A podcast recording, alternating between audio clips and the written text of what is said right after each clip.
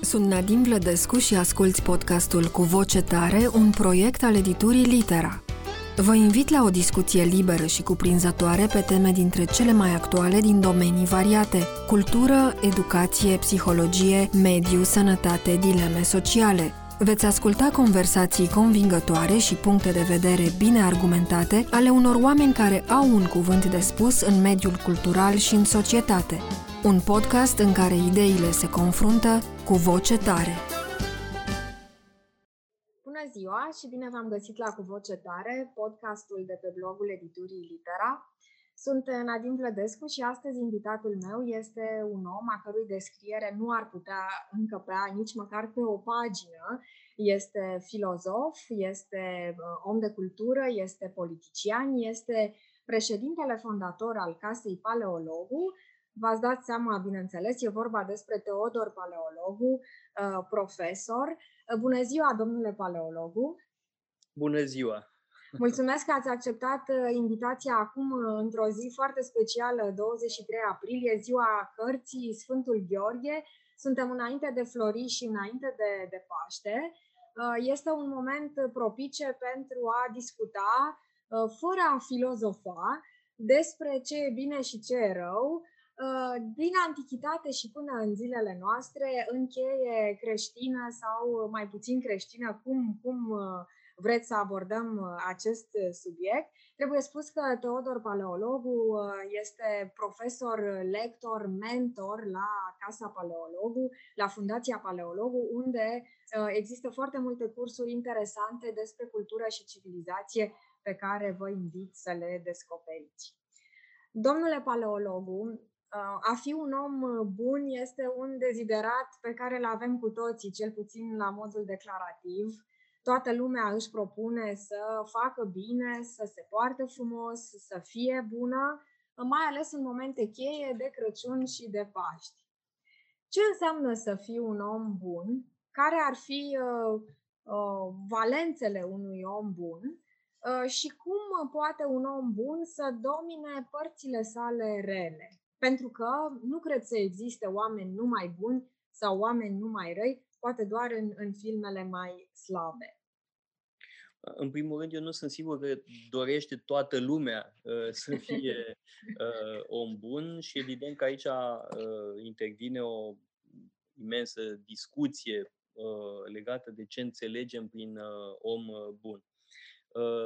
E, e pe tema asta un text uh, extrem de important uh, al lui Nietzsche. S-ar putea să vă surprindă că încep cu el. Uh, și anume, în genealogia moralei, primul eseu, un eseu absolut extraordinar despre ce înseamnă bine și rău în opoziție cu bun și șlecht. Șlecht e de proastă calitate. Uh, Nietzsche spune că uh, confundăm cele două planuri. Da? Că a vorbi de bine și rău presupune niște valori universale. Da? În conformitate cu acest mod de a gândi, un om bun este un om care face binele și nu face răul. Uh, dar Ehm, esențială este dimensiunea universală a binelui și a răului. Ori Nietzsche vine și spune această ă, pretenție de universalitate este înșelătoare. Sau mai exact, este uh, o manifestare a resentimentului, da? ce numește el resentimentul. Și uh, el opune acestei distinții între bine și rău, diferența între bun și prost. În germană este gut und böse. Gut und böse este, sunt binele și răul.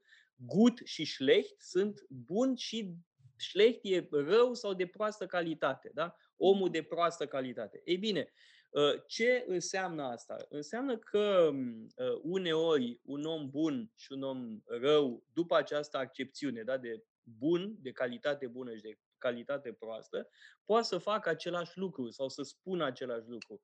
Motivațiile lor ă, din spate sunt însă diferite. Da? Mă gândesc la o scenă faimoasă din Iliada, mhm. ă, când Ahile se opune lui Agamemnon da? și îl face albie de porci pe Agamemnon.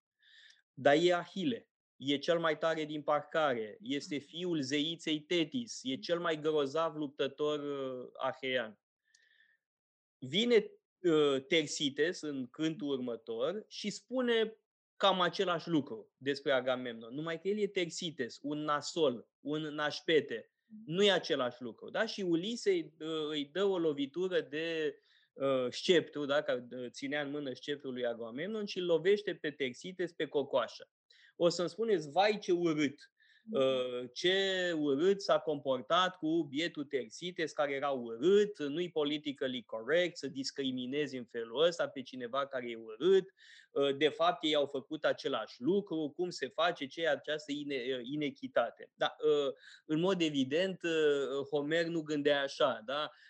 Ahile îl beștelește pe Agamemnon și îl face de două parale din prea plinul energiei și forței sale, pe când Tersites spune aparent același lucru, dar de fapt o face motivat de invidie uh, și de resentiment. Da? Iată un exemplu uh, în uh, Homer, da? cel mai vechi text european, și reflexia foarte profundă a lui Nietzsche, care ne-ar, ne ar, ar trebui să ne invite să relativizăm ceea ce credem noi că Uh, e neapărat omul bun. Da? De pildă, există în zilele noastre o uh, adevărată inflație a, uh, în ceea ce privește cuvântul empatie. Da? Toată lumea vorbește de empatie și un om bun e un om empatic.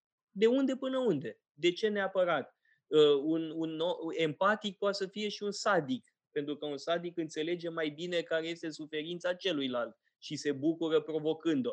Uh, empaticul nu e neapărat mai bun. Sigur, empatia uh, este extrem de utilă, uh, valoroasă în anumite situații, dar nu în orice fel de situație. Uite, mă gândesc de pildă la un medic, un, un chirurg extraordinar, care efectiv i-a salvat viața unei persoane din apropierea mea.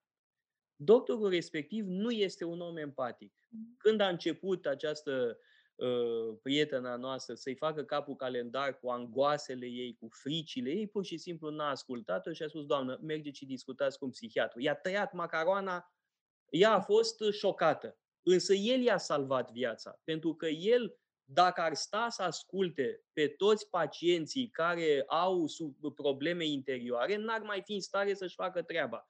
Când mm. ești uh, uh, la masa de operație, chirurgul nu trebuie să fie empatic, trebuie să facă exact ce trebuie uh, acolo ca să salveze o viață. Da? Uh, există o, o tendință de a folosi uh, cuvântul empatic în mod cu totul abuziv.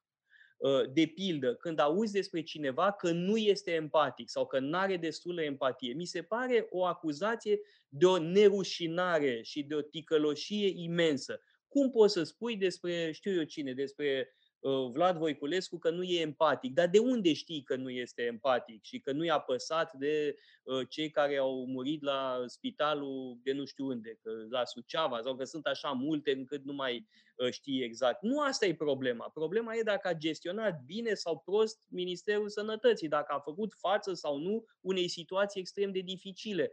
Ă, acuzația de lipsă de empatie este, ă, are ceva urât în ea, da? este, este de foarte rea credință, pentru că poți spune despre oricine în ultima instanță, a, nu-i destul de empatic. Dar cine ești tu să spui lucrul ăsta? Da? Deci m-aș feri de folosirea inflaționară a acestui termen.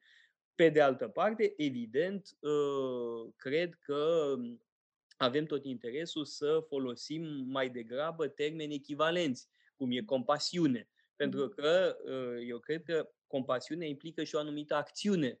Uh, empatia nu neapărat. Da? Empatia ne ajută să îl înțelegem pe celălalt, să înțelegem motivațiile, să-i resimțim uh, sentimentele, dar compasiunea, parcă, zic eu, implică și o acțiune mm-hmm. pentru cel față de care resimțim compasiune o latură proactivă a binelui. Mi-ați făcut o, o trecere în revistă foarte largă, care mi-a plăcut foarte mult uh, și prin literatură și prin viață. Sigur că trebuia să începeți cu Nice, pentru că gura păcătosului, mai ales înainte de Paște, adevăr grăiește.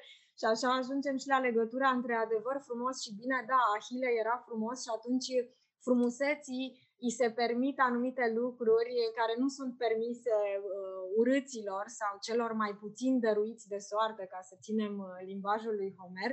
Cu toate astea, într-adevăr, uh, empatia este un cuvânt uh, de care se abuzează acum, dar uh, totuși, există o, o cuantificare a binelui când devii un om bun. Dacă faci o faptă bună la un anumit interval de timp sau dacă ai numai intenții bune, dar nu reușești să le pui și în practică, sau dacă pur și simplu faci fapte rele din uh, uh, faptul că te lași trăit sau că ți se întâmplă anumite lucruri.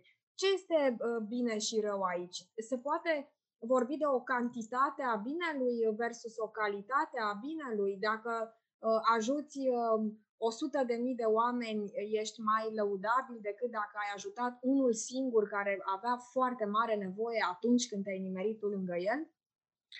Dificilă întrebare. Uh, e dificilă întrebarea legată de cuantificarea mm. uh, binelui. Uh, ce scuze că iarăși uh, răspund în citate. Mm. Uh, însă avem o teorie uh, care încearcă să cuantifice binele și anume utilitarismul. Mm. Uh, Bentham în mod special mm. și John Stuart Mill, dar în mai mică măsură.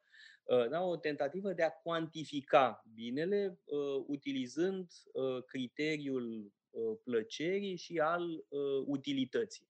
Asta e Uh, viziunea utilitaristă care permite o cuantificare a binelui și vizează uh, o sumă cât mai mare de plăcere în lume, da? de well-being, cum s-ar mm-hmm. spune, da? în uh, societate. Da? Și uh, tipul, abordarea asta, sigur, are meritele ei, uh, poate să funcționeze ca un fel de ghid uh, în acțiune, acțiune morală, acțiune politică totodată.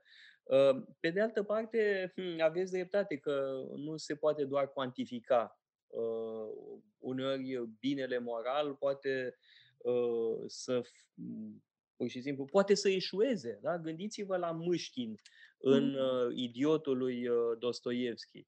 Este un om bun. Mm. Da? Și cu toate astea eșuează în toate tentativele lui de a-i salva pe alții de ei înșiși. Da? Încearcă să o salveze pe Nastasia Filipovna, de ea însăși încearcă să îl salveze pe Gania de mm. el însuși, încearcă să o salveze pe Aglaia uh, de ea însăși și așa mai departe. Și cu toate astea el eșuează, deși este un om de o bunătate exemplară, de o inteligență extraordinară, este empatic, că tot vorbeam de empatie, mm. îi înțelege pe ceilalți ca nimeni altul uh, și cu toate astea eșuează. Și atunci, evident că uh, intenția lui va fi criteriul după care îl vom judeca. Acum, aș mai uh, face o altă observație. Uh, trebuie să uh, ne gândim și la ce, la ce tip de etică ne raportăm. Uh, Max Weber uh, a făcut o distinție faimoasă între uh, etica responsabilității și etica convingerii. În germană este Verantwortungsethik și Gesinnungsethik. Uh, etica responsabilității uh, uh, ia în considerare consecința acțiunii. Nu intenția, ci consecința contează. În timp ce Gesinnungsetik, etica convingerii, pune accentul pe intenție.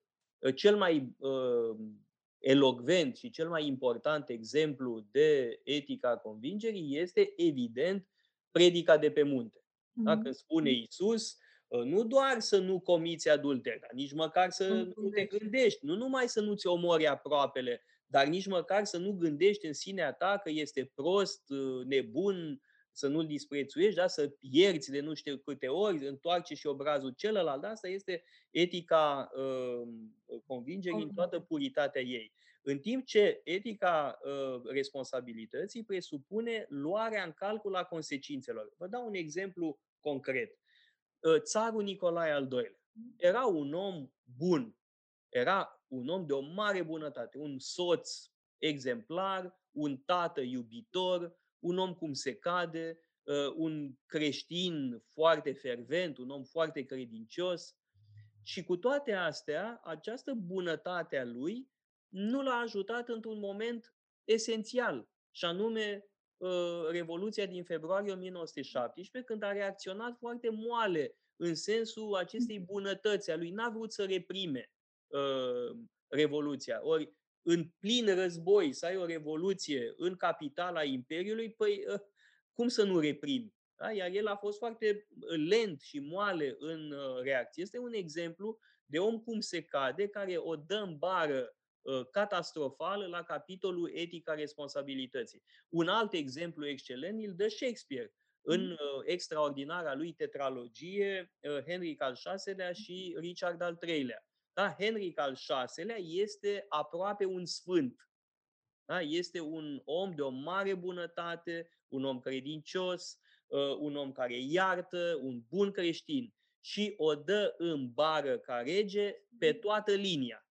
Da? Pentru că una e una, alta e alta. Da? Un om bun poate să facă prăpăd uh, dacă este pus într-o situație unde ce contează este, de fapt, uh, consecința și pragmatismul. Ludovic al XVI-lea este un alt exemplu. Să nu uităm da, că nota acum... în jurnal uh, pe 14 iulie Rien.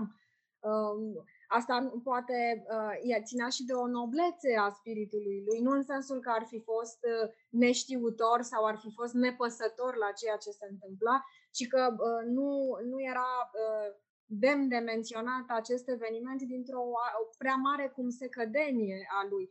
Îmi place că ați folosit acest cuvânt uh, uh, care e foarte vechi și foarte uh, special pentru români. Când zici despre cineva că e un om cum se cade, lucrul ăsta îi așează ființa cumva, este cum se cade este argumentul absolut în materie de bunătate. Le conține pe toate, conține și o anumită înțelepciune.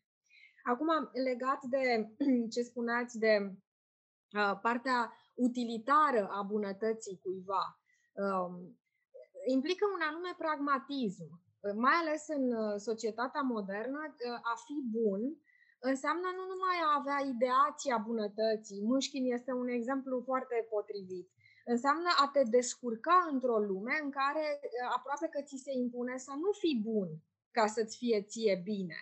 Uh, și atunci uh, ai de foarte multe ori de ales între să-ți fie ție bine și să nu faci bine. Cum se împacă lucrurile astea? Pentru că de multe ori este o decizie inconștientă. Ești dus uh, de forța împrejurărilor în, într-o anumite decizii care nu-ți fac cinste, dar de multe ori trebuie să iei niște hotărâri în sensul ăsta și mereu ne găsim scuze Uh, ne găsim circumstanțe atenuante, mai mult nouă decât celorlalți în situația noastră.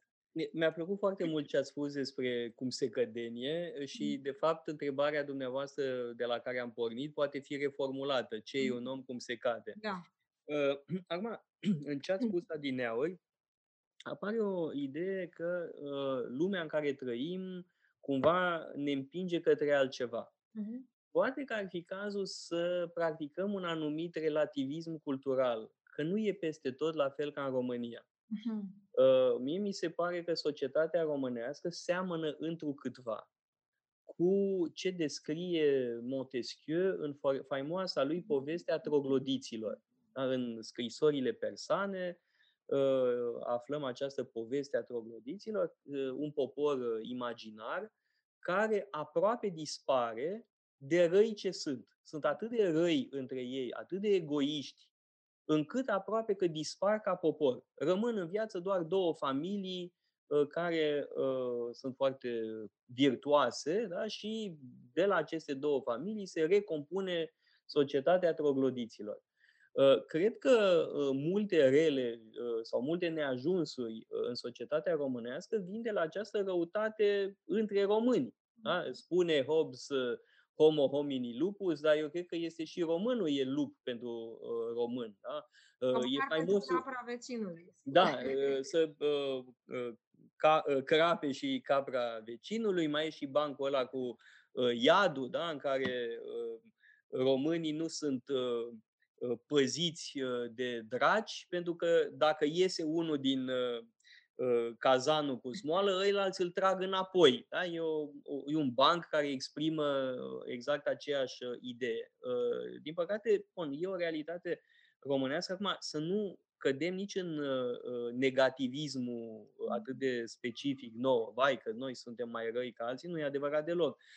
Însă există și o componentă culturală aici. Da?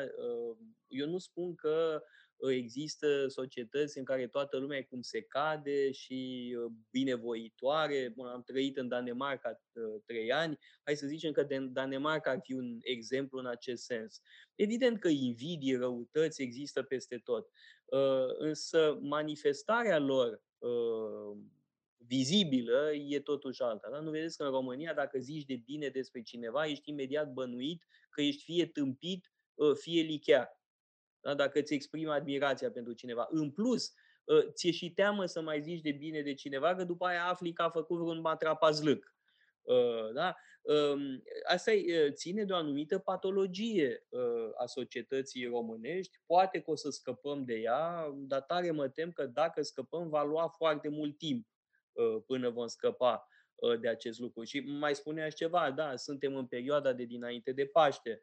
Uh, minunat, uh, da, toată lumea vorbește acum despre Paște, despre cât de buni trebuie să fim unii cu alții, uh, postul, rugăciunea, de acord, lucruri minunate, dar cât este realitate în viața societății românești acest lucru? Da? Cât de creștini suntem dacă avem pe de altă parte și această realitate de Uh, clevetire, răutate permanentă, atacuri extrem de violente. Uh, mm. Da? Uh, pe mine mă uluiește în permanență violența și răutatea din spațiul public românesc. Și nu e doar în spațiu public, este și în spațiu privat. Mm-hmm. Nu ne mai facem bine este o expresie care circulă de mult timp referitor la societatea românească ce ar presupune să ne facem bine? Noi ca grup, noi ca societate, dar și noi individual. Dacă să spunem că cineva e nemulțumit de statura lui ca om și se ia la bani mărunți și constată că are părți multișoare, rele, ce, de unde ar trebui să înceapă în, în ideea aceasta de a se face bine, de a se pune în, în bine, în lumina binelui? Uh, Cehov spunea că la om totul uh, trebuie să fie frumos, și obrazul, și purtarea, dar mai ales simțirea. Uh, și spuneam înainte de a începe discuția că conceptul de nesimțire, în accepțiunea mea, este această lipsă a simțirii, nesimțire, care înseamnă și o lipsă a iubirii și de aici și o lipsă a iubirii de sine. Uh, când uh, nu te iubești pe tine însuți, evident nu poți da iubire nici în afara ta și atunci uh, ești mai predispus răului sau da. ajungi spus, să, să faci rău foarte, mai ușor? Da, ați spus foarte multe lucruri și nu știu dacă să răspund la toate, încerc. Formula a te face bine trimite evident către o abordare terapeutică. Da? Și terapii există de mai multe feluri. Uh, pentru multă lume a se face bine, pentru, de fapt pentru toată lumea, a se face bine presupune și o terapie uh, psihologică. Da? Românii nu merg la psiholog, uh, românilor le e frică de psihologi, pe de altă parte și psihologia românească este slăbuță.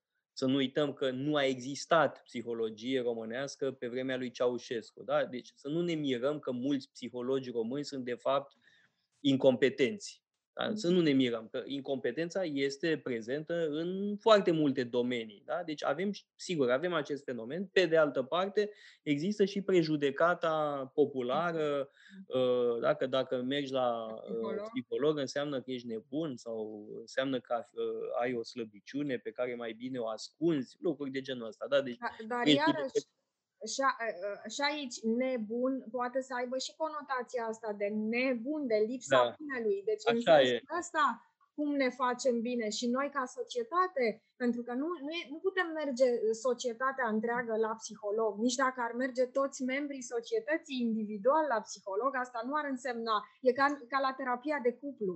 Dacă fiecare din cuplu face terapie separat, nu înseamnă că va funcționa cuplul fără terapie de cuplu. Așa e.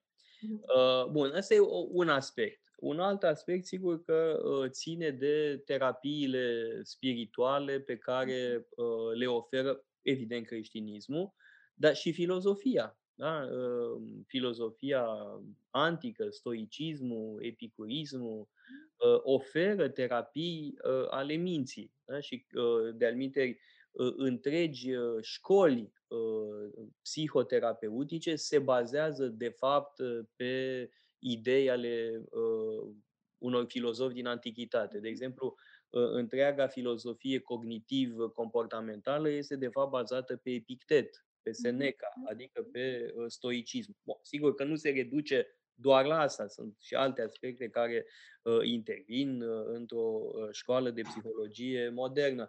Uh, de asemenea, uitați-vă la Irvin Yalom, da, autorul unor uh, faimoase romane Uh, despre uh, psihologie, da? minciuni pe canapea, metoda Schopenhauer, mm. uh, plânsul lui Nietzsche, da? sunt cărți faimoase și pe bună dreptate faimoase. El mai degrabă aș zice că este un epicurian, dacă citim mm. memoriile sale. Pe de altă parte, se referă foarte mult la Spinoza, la Schopenhauer de asemenea, pentru că e foarte conștient de dimensiunea terapeutică a Uh, filozofiei schopenhaueriene. Da? Deci există și acest tip de terapie pentru a ne face bine. Uh, da, dacă e să uh, elaborez pe această formulă pe care ați folosit-o dumneavoastră și ați mai spus altceva important despre iubirea de sine. Iubirea de sine e un fenomen foarte complex pentru că e o sursă a binelui, dar poate fi și o sursă a răului. Uh, de aici uh, distinția pe care au stabilit-o diferiți autori francezi în mod special în secolul XVII între amur propriu și amur de soi. Uh, despre amorul propriu a scris magnific la Rochefoucauld, de pildă, da? și nu numai el, dar în mod special la Rochefoucauld. Toate uh, aforismele și reflexiile lui la Rochefoucauld descriu uh, fenomenul amorului propriu. Spune de pildă la Rochefoucauld undeva, uh, undeva, uh, într-un uh, aforism uh, care n-a fost reluat în prima ediție a volumului său, spune uh, despre amorul propriu că uh, ne face idolatră de numem, idolatrii uh, ai, a propriei persoane, adică narcisismul. El descrie, da, de fapt, da, narcisismul. Da? Uh, l'amour propre nous rend idolâtre de nous-mêmes et nous rendrait și ne-ar face tiran des autres, tirani ai celorlalți, dacă am avea posibilitatea, si nous da, en da, da, da. les moyens. Da?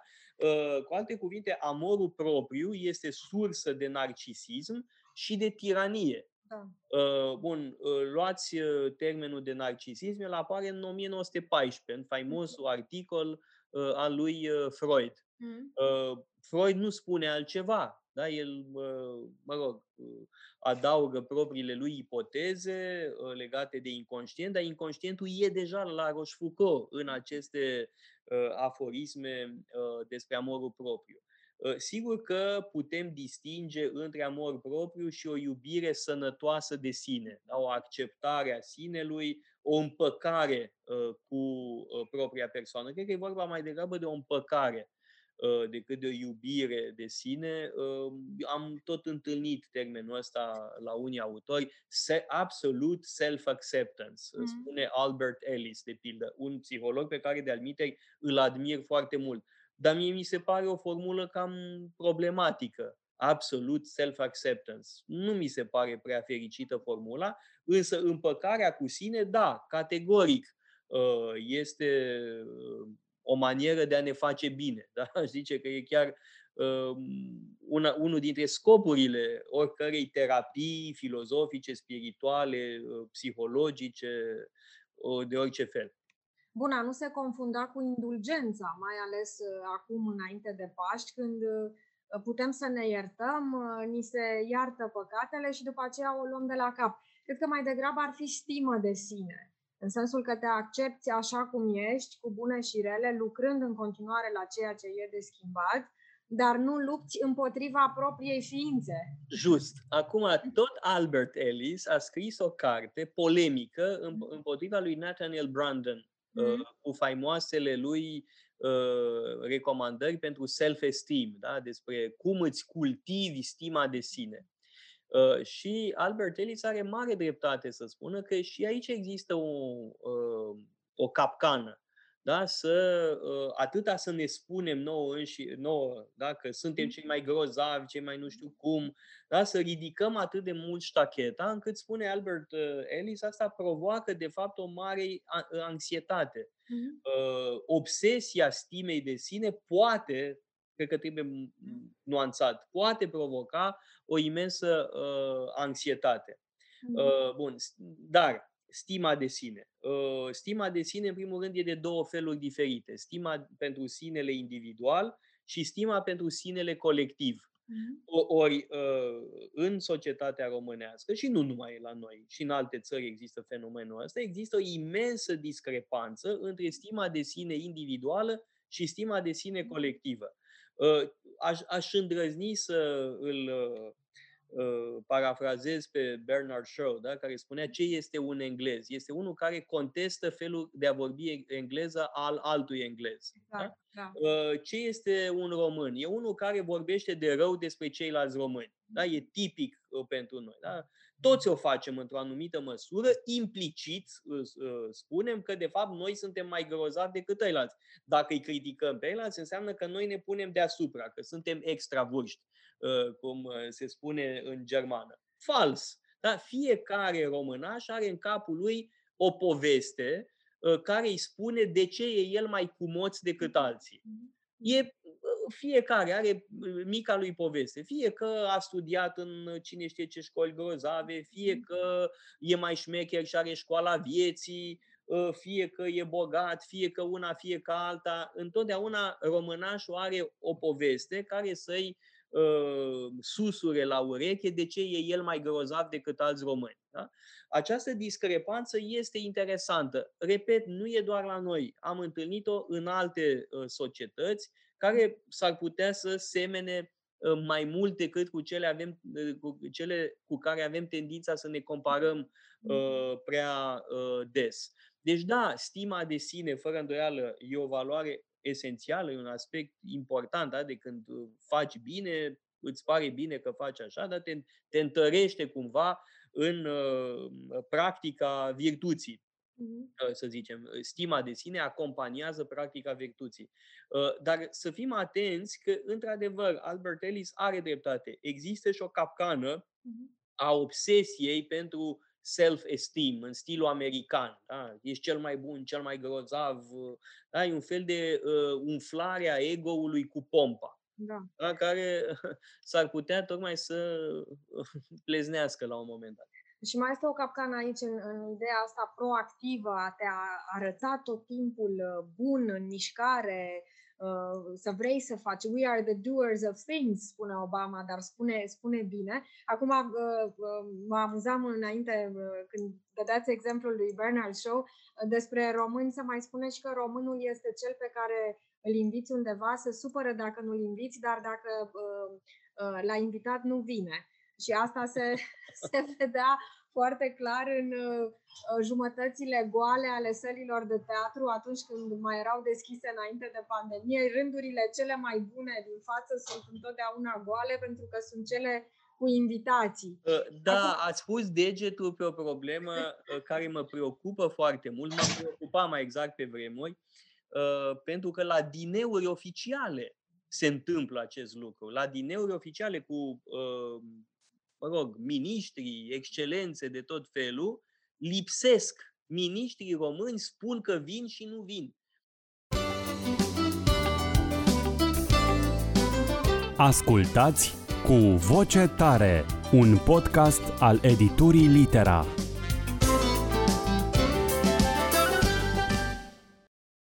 Îmi aduc aminte în 2009, când a venit regele Belgiei în România, Ă, erau nu știu câte locuri goale la mese, pentru că diferiți oficiali români nu au venit. Și asta se întâmplă în permanență. Ă, suntem 100% de acord, mă bucur că ați făcut aceeași constatare.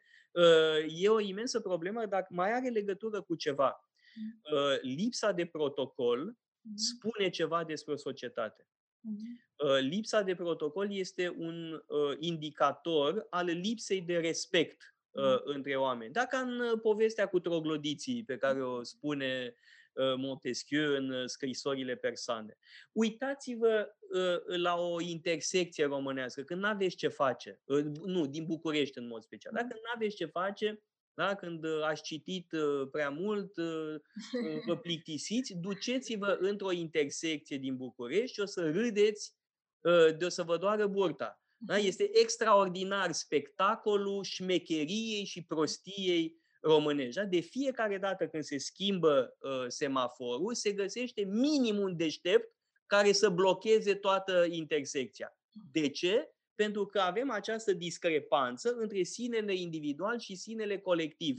Mă descurc, uh, sunt eu mai șmecher decât alții. Da? Mm. Și întotdeauna, din acest motiv, păgubește întregul. Uh, întregul păgubește de pe urma acestui individualism coroziv, care nu e un individualism sănătos, e un individualism coroziv uh, și, în fond, destul de uh, absurd. Bine, astăzi de ziua cărții, recomandarea ar fi totuși să stăm să citim sau să ne plimbăm prin intersecții cu cărțile după noi. Acum, făcând o mică paranteză în discuția noastră, sunt două lucruri la care vreau să mă întorc apoi legat de ceea ce ați spus mai devreme.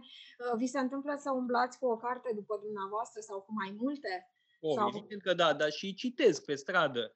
Uh, chiar când traversez strada, când știu că e verde, da, uh, pot traversa strada citind. De acum depinde, uh, nu fac asta într-una, uh, și e adevărat că de pildă la Paris, mai sunt și alții care fac același lucru pe stradă, deci nu fac figură de uh, original. Uh, trebuie să vă spun ceva că în cazul meu mai degrabă ar trebui marcată ziua în care nu citesc. Și nu știu dacă există o zi în an în care să nu citesc.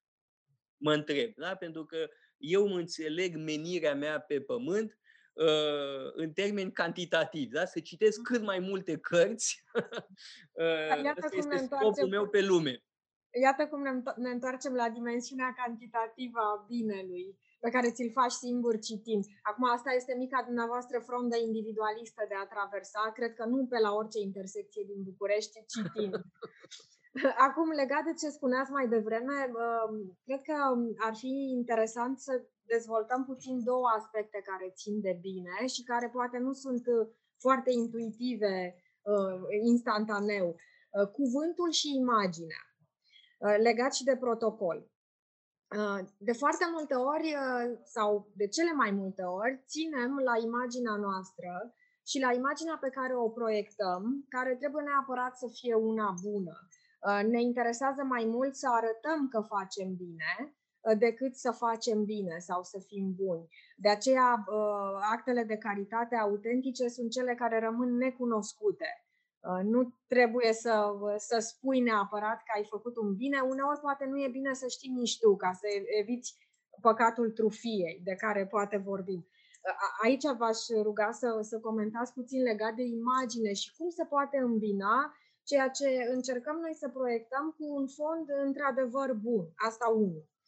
Și apoi uh, cuvântul, care este și o sursă a adevărului și o mare sursă a minciunii, și o sursă a binelui și o sursă a răului, dar un, um, um, un factor foarte important în balanța asta fragilă între bine și rău, pentru că uh, ne exprimăm prin cuvinte. Pentru, uh, pentru cei care trăim în cărți, viața noastră este făcută din cuvinte, uh, gândirea noastră este indisociabilă de cuvinte.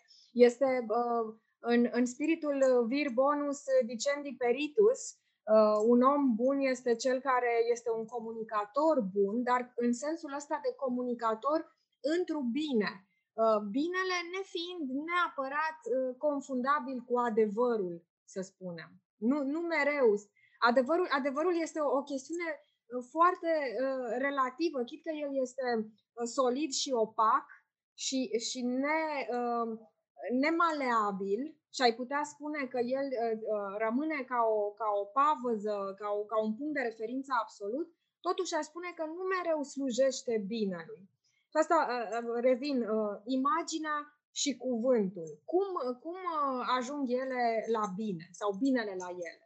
Da, iarăși o întrebare care conține foarte multe întrebări. Da? Pentru că o, timpul nostru este scurt, o, vreau să condensez mult o, ca să Ca o păpușă rusească.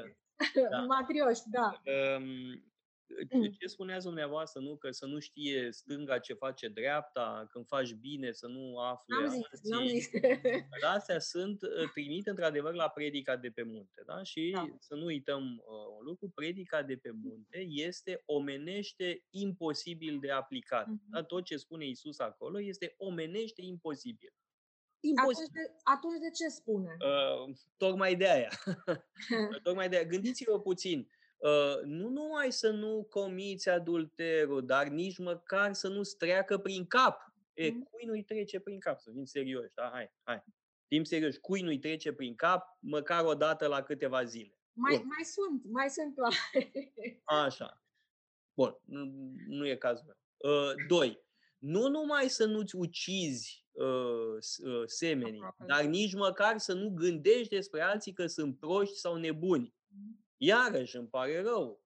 În fiecare zi emitem asemenea judecăți despre alții, că sunt proști, că sunt nebuni, că sunt ticăloși și culmea e că foarte adesea avem dreptate. Da? Deci ce spune Isus în predica de pe munte este imposibil de aplicat. Bun, acum sigur că un teolog o să ne spună, da, este omenește imposibil pentru că uh, este necesar harul, da? este necesară acțiunea divină în om pentru ca acele lucruri să devină uh, posibile. Uh, însă uh, lucrurile astea trebuie totuși uh, spuse. Da? Le- Ce, ce spune Isus exact în predica de pe munte și de ce? Și văzut ansamblu uh, predicii uh, de pe munte. Uh, Pe de altă parte, eu vă spun drept, uh, dacă cineva face bine, poate să fie lăudăros, important e că îl face. Um, E deja mare lucru.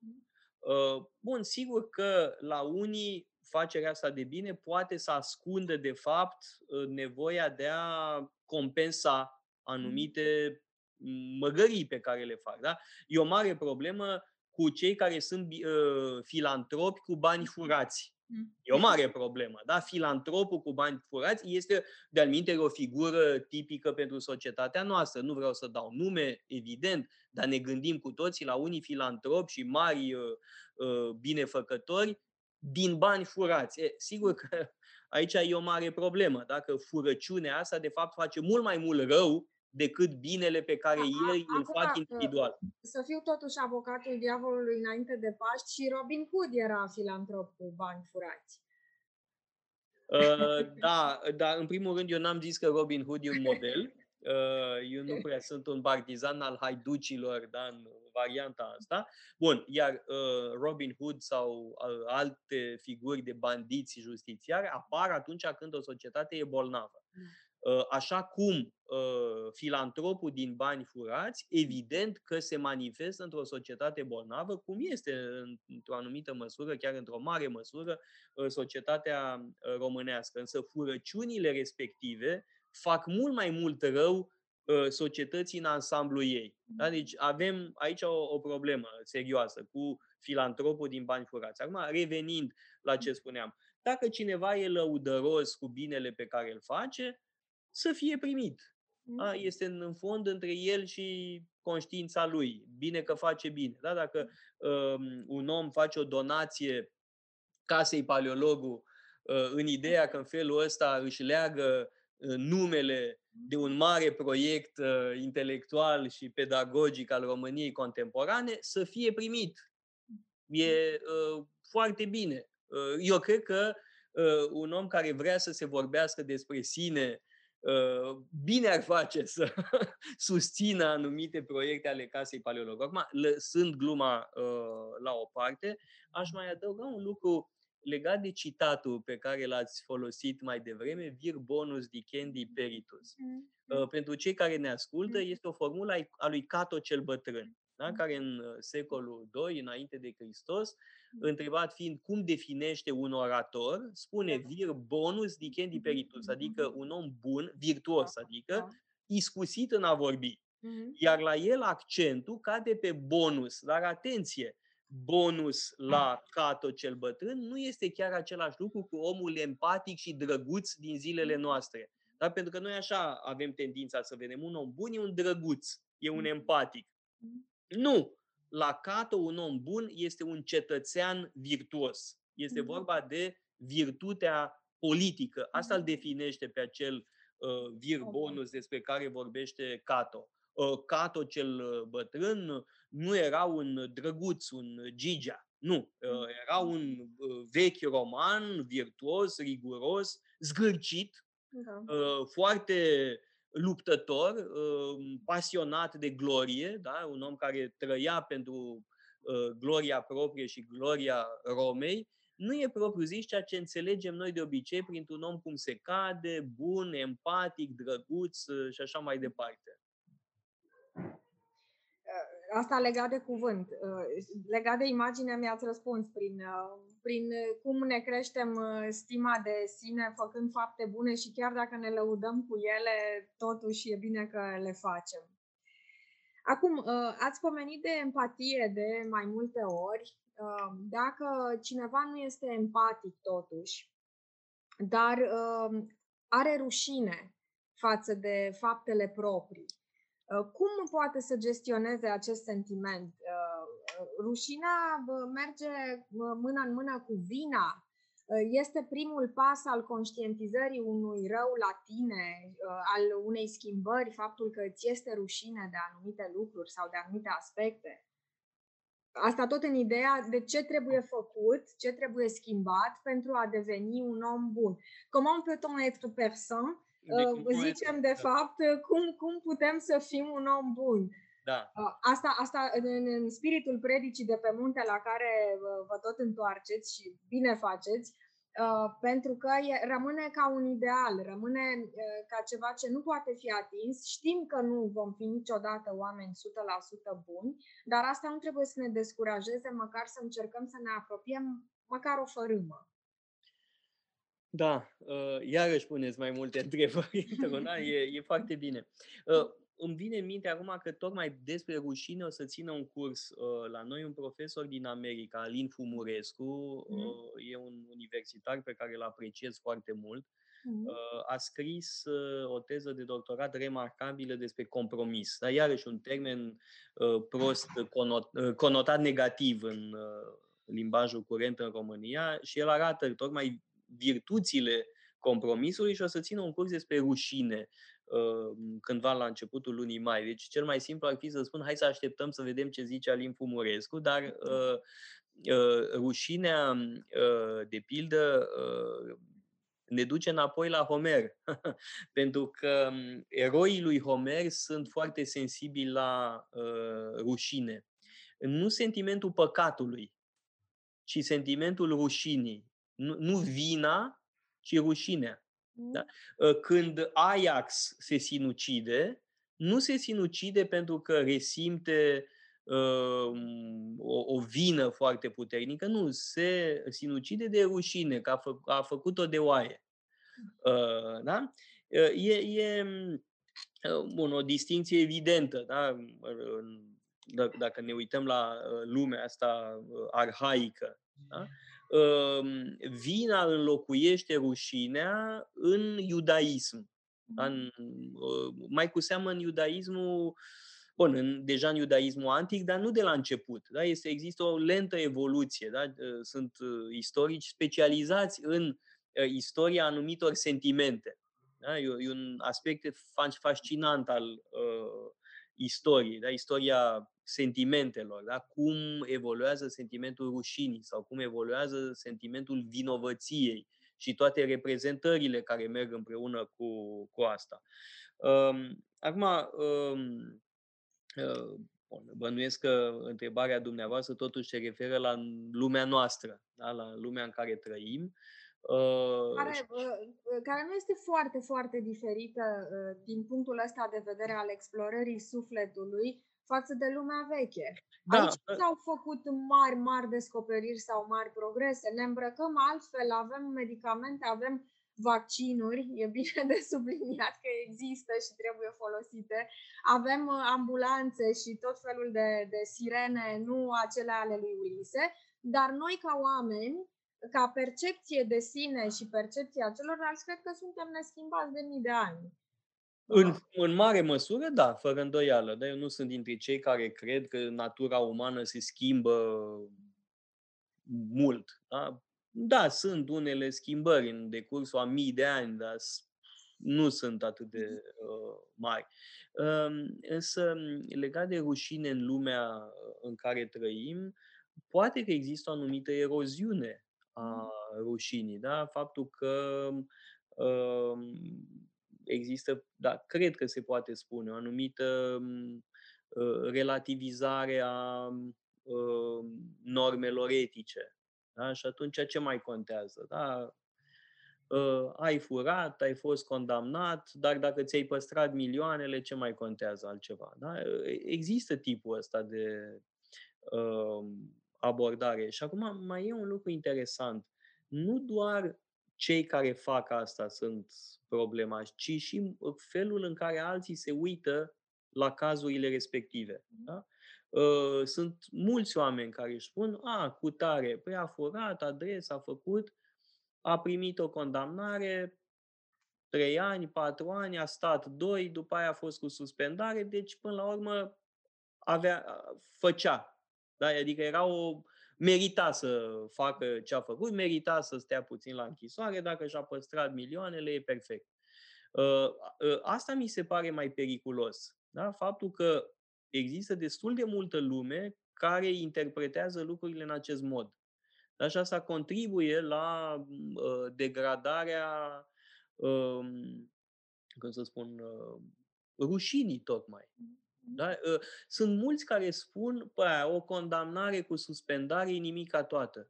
Cum să fie nimica toată? Este groaznică o condamnare cu suspendare. Mm-hmm. Este o rușine îngrozitoare. Bă, rog, dacă e meritat. Sunt și condamnări cu suspendare care, de fapt, sunt un titlu de glorie. Mă gândesc la Alain Juppé, da, fostul mm-hmm. prim-ministru al Franței, despre care toată lumea știe că a primit o condamnare cu suspendare, tocmai pentru că n-a vrut să arunce pe altul Uh, în uh, dosarul respectiv, da? și anume pe președintele Chirac. Da? El a, a, a înghițit da? și, uh, de fapt, lumea îl respectă pentru faptul că a fost condamnat cu suspendare. Dar asta e un caz cu totul aparte. E cu totul paradoxal cazul lui Alain Juppé, care a crescut în stima publică după condamnarea cu suspendare. Dar, în mod normal, o condamnare cu suspendare e un blam da? Și e grav faptul că atât de multă lume în România spune aia, o condamnare cu suspendare. Mă, nu-i nimic. Uh-huh. Nu mai contează uh, rușinea. Da? E, e o, evident că există o erodare gravă a sentimentului rușinii. Uh, în România și nu numai în România. Să ne înțelegem, din punctul ăsta de vedere, nu suntem noi unici. Da? Nu suntem singuri pe planetă.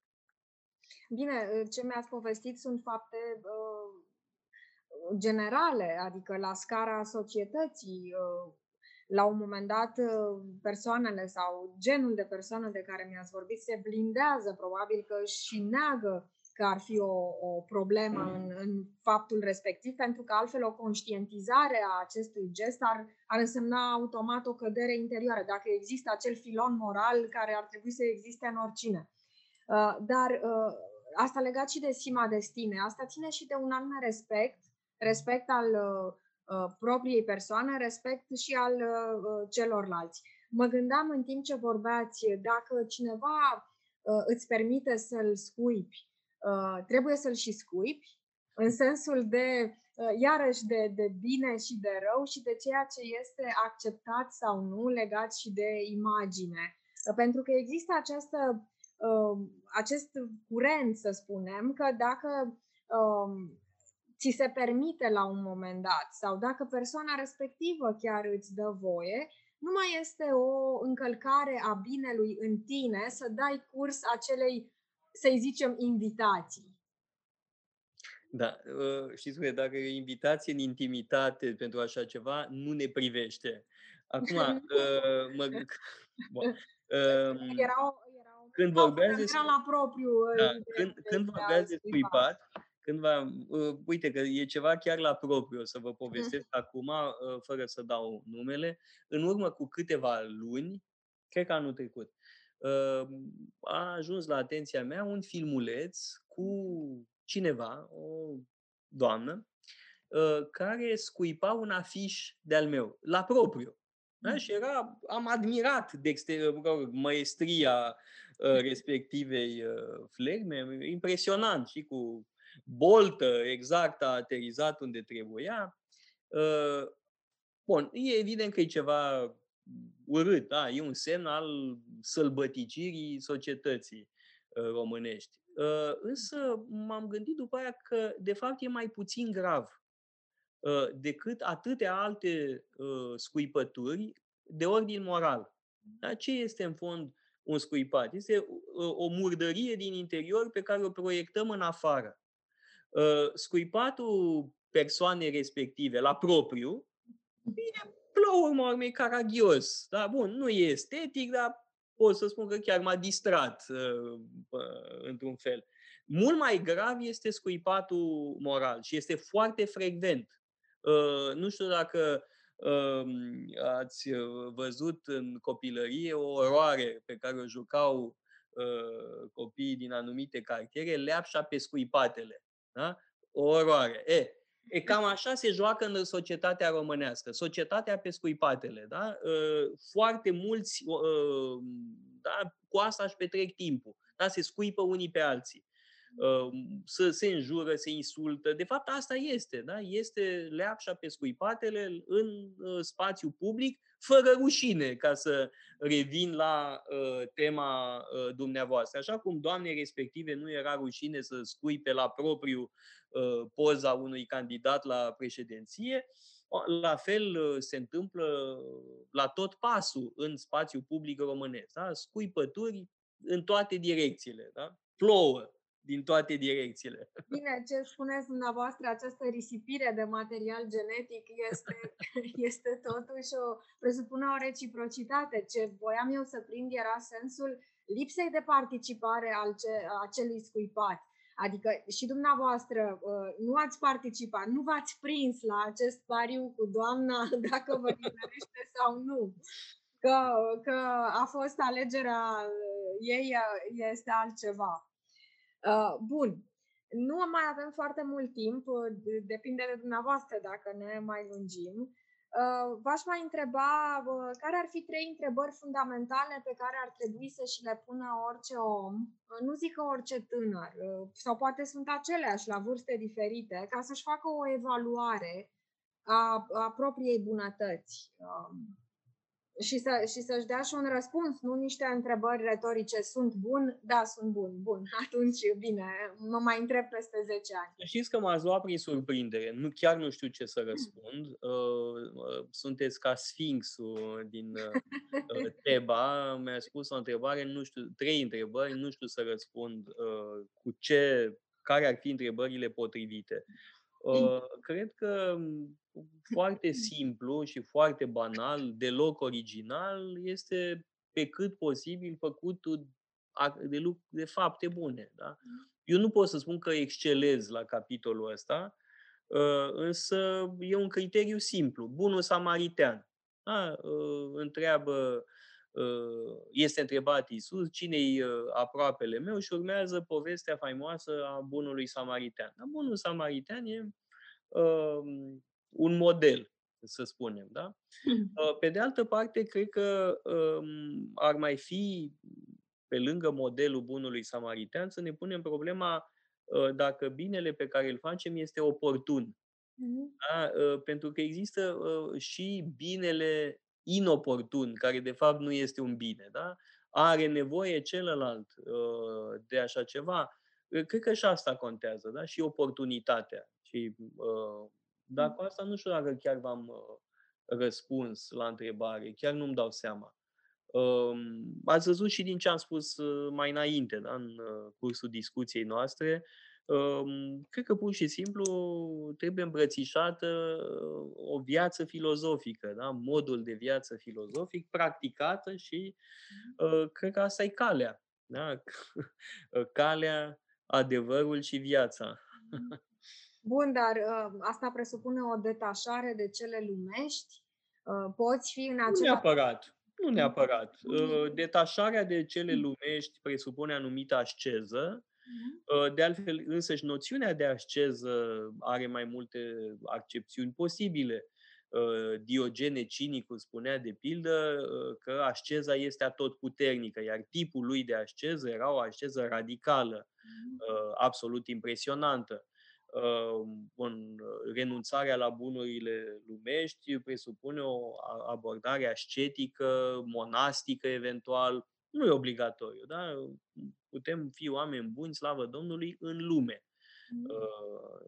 Da? Și cred că pentru asta ne ajută foarte mult uh, tot ce am evocat împreună mm-hmm. în decursul acestei uh, discuții. Da?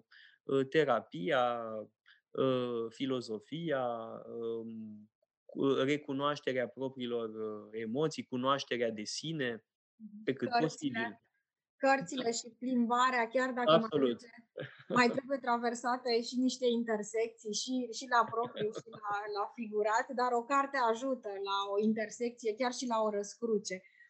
Pentru că astăzi este ziua cărții. Scuze.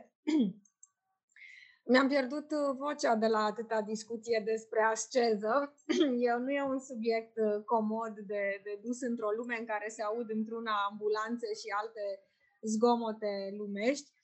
Um, o să vă întreb ce, ce ați citit ultima dată sau ce citiți acum. A. Este întrebarea pentru... Acum recitesc. Uh, recitesc pentru a, a treia oară, cred, uh, Mănăstirea din Parma uh, a lui Stendhal, pentru că o să țin un curs la Cincșor, lângă Făgăraș, într-un sat săsesc, un curs despre Stendhal și Italia. Uh, și recitesc uh, Mănăstirea din Parma, cronicile italiene, uh, mm. recitesc și biografia lui Napoleon, scrisă de Stendhal. Da? Deci recitesc, îmi revăd notițele luate mai de mult. Acum recitez, altfel recititul este un exercițiu esențial. Da?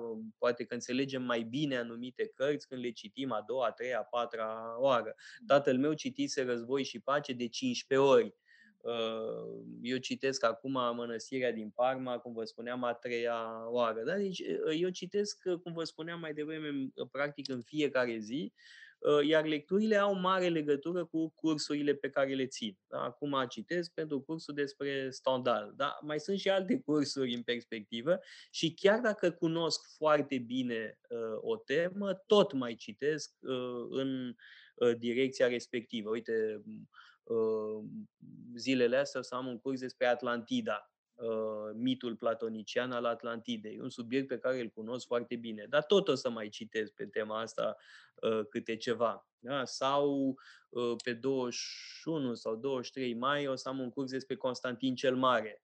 Iarăși o să mai citesc încă niște cărți despre Constantin cel Mare. Da? Am citit deja mă rog, un raft e poate mult spus, dar destul de multe cărți despre uh, acest mare împărat. Pentru că tot ați pomenit de Platon, fascinantă discuția va fi despre Atlantida. Uh, se confundă mereu adevărul cu binele și frumosul și în ideea lui Cehov că la om totul trebuie să fie frumos? Răspunsul simplu e da, dar uh, ar trebui mult prea multe note de subsol. Da? Uh, oricum, uh, vă mulțumesc tare mult da, pentru uh, discuția asta, pentru că, uh, așa cum v-am spus, puneți de fiecare dată întrebări complexe, uh, cu mai multe elemente, da, cu, și asemănăm asta cu păpușile rusești.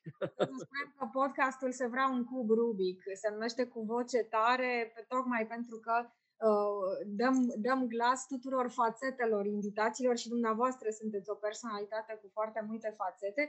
Un singur lucru v-aș mai întreba, pentru că astăzi este și uh, uh Sfântul Gheorghe, este și uh, ziua cărții, suntem înainte de Paști. Um, uh, cum, cum să facem să ne luptăm uh, uh, într-un bine cu uh, balaurul interior? Uh, o, o, primă, o primă condiție ar fi aceea să-l atingi nu poți să, să-l învingi. Bine, Sfântul Gheorghe e călare, dar tot la un moment dat trebuie să, să se lupte corp la corp cu, cu balaurul. Asta pentru uh, un deziderat pascal, acela cu care am început de a fi mai bun. Trebuie neapărat omorât balaurul sau poate fi și îmblânzit? E, dacă e balaurul interior, uh, întrebarea se pune, da? dacă trebuie îmblânzit sau uh, ucis. Uh, evident că uh, mitul lui Gheorghe care omoară balaurul continuă o tradiție foarte veche, da? pentru că îl avem pe Apollo care omoară pe Pito la Delphi, Heracle omoară Hidra din Lerna, Perseu omoară balaurul care voia să o devoreze pe Andromeda, Siegfried omoară și el un balaur, da? deci e o temă ilustrată de foarte multe mituri și uh, legende.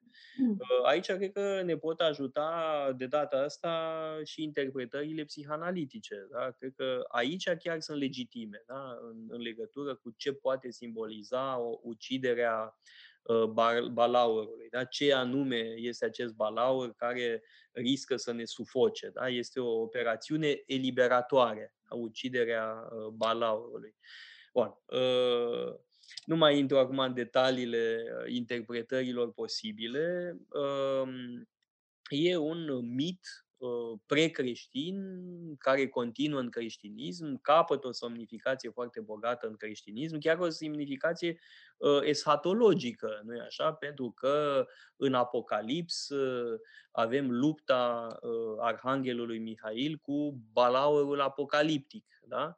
Uh, iată că acest mit al luptei cu balaurul poate să aibă și o dimensiune uh, eschatologică în Apocalipsa uh, lui Ioan. Uh, dar deja suntem într-o perspectivă, mă rog, grandioasă, să zic așa. Da? Bun, cei pe care îi cheamă Gheorghe nu trebuie să uite că și Sfântul Teodor a omorât un balaur și că o fi fost mai mare balaurul ucis de Gheorghe, dar cel ucis de Teodor era mai veninos. Oh, în această cheie uh, încheiem uh, discuția cu Teodor Paleologu, pe care îl mai așteptăm la podcastul cu voce tare. Mulțumesc frumos! Um, bine, adevăr și frumos vă doresc și în cărți și în afara lor și să ne revedem curând și cu bine. Mulțumesc, mulțumesc pentru invitație. Eu mulțumesc. La revedere.